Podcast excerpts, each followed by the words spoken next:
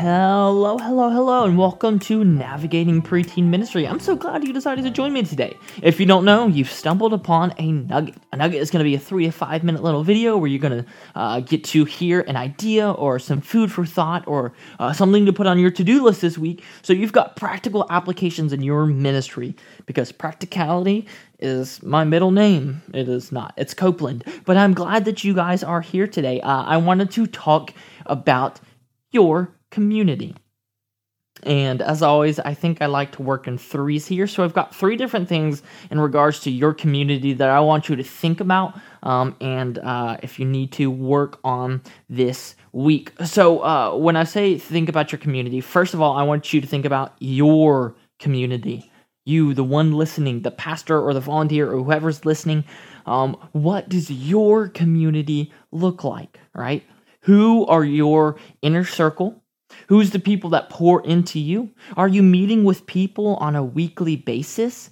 Are you diving into the scriptures with people? Or do you have people holding you accountable and pushing you to do better?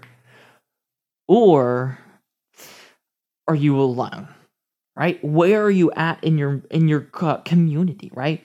Uh, and this is the most important okay? Uh, everything else i'm going to say will come second to this. So if this is the big thing that you're dealing with in these three deal with that. Find yourself a community um, both within your work um, and outside of the staff at your church. I think having a balance of both is great but find your community because you need that. Do not neglect your own community over your work or whatever. You are a pastor, and you, of all people, need it the most.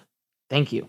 That is all. Number two, uh, what is your volunteer community like? Are you building your volunteer community? Um, so you have your own community, but what about your volunteers? Do they feel like their uh, their role is part of a community, or do they just feel like their role is a uh, two hour job they fill on a Sunday? Right? Are you doing events outside of service? Are you doing events with certain groups of people? Are you meeting with people and having coffee and lunch? Are you creating a culture of community within your volunteers, or are you just clocking them in and out for an hour or two? If you are not creating that culture, figure out ways you can do it. The best way, have a game night. You know what? You can have a game night for zero dollars too. You can say, "Hey, uh, come to the church uh, at you know seven to to nine today. Bring your favorite board games." And I promise you, everyone is going to have fun. Bring a snack if you want, right? You can do tons of community building events that require no money, no effort, really, and just say, "Hey, come seven to nine, bring your favorite board game. We're going to hang out," and it's so fun. So think about ways that you can build community uh, within your team. And then last but not least, this is one that is um, probably where I would struggle and falter the most is what about the community within your families? Do your parents feel like there are other parents around them they can connect with? Your parents feel like they have a resource to go to, like they're a part of this community. Um, I say it a lot, but I'm going to say it again that we are not kids pastors, we are family pastors. I think that that role is is uh, kind of confusing, right? Uh, my official title is preteen pastor, but I think it should be preteen family pastor because we want our families to feel like they are in that community as well. So, do your families have that community? Do they have resources and time to connect?